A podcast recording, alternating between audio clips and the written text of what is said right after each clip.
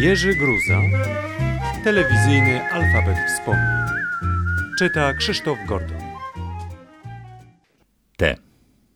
Ty czy proszę pana. Problem, jak zwracać się do rozmówcy telewizyjnego, pojawił się na początku historii polskiej telewizji i trwa do dzisiaj. Znając nawet kogoś całe życie, często zastanawiamy się, jak zwracać się do niego na wizji, aby nie pomyślano, że wszystko odbywa się wśród znajomych. Do tego dochodzi jeszcze strach, że pojawi się najbardziej obciążający zarzut.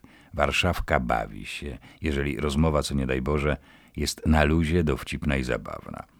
Problem tyczy, proszę pana, bo nigdy specjalnie nie ferowano na małym ekranie towarzyszu, ma jednak swoje głęboko psychologiczne podłoże.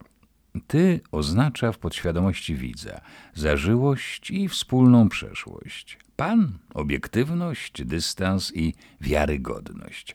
Dlaczego nie wiem.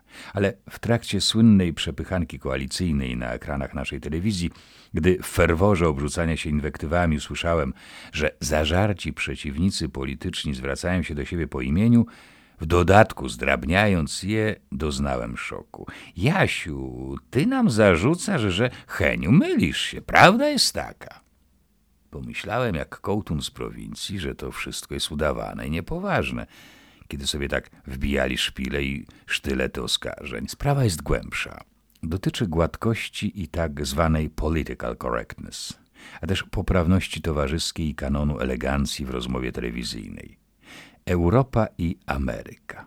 Kolosalna różnica, jakby powiedział Dudek Dziewoński. Tak jak w niemieckim jest du i zi, we francuskim tu i w, w polskim ty i dodatkowo pan powoduje, że przez pana rozmowa telewizyjna nabiera dystansu i zadawane pytania nie mogą przekraczać pewnej bariery zakreślonej właśnie przez tę formę pan. Larry King w CNN, gdy rozmawia z prezydentem albo kierowcą, zwraca się do nich ty, jakby byli bliźniakami rozdzielonymi po urodzeniu.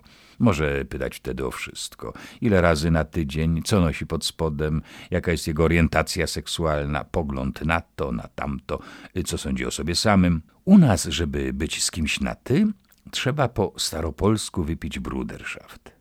Jest taka anegdota, jak przed laty młody wówczas aktor Andrzej Łapicki poszedł na wódkę z Józefem Węgrzynem, gwiazdą pierwszej wielkości w polskim teatrze. Mistrz cenił i chwalił młodego aktora. Po kilku kieliszkach Józef Węgrzyn zaproponował bruderschaft. Zachwycony Łapicki podniósł kieliszek, wypili, ucałowali się. Andrzej przedstawił się Łapicki, już widząc, jak koledzy zazdroszczą mu, że jest z Węgrzynem po imieniu. Od dzisiaj możesz mi mówić mistrzu, powiedział Węgrzyn.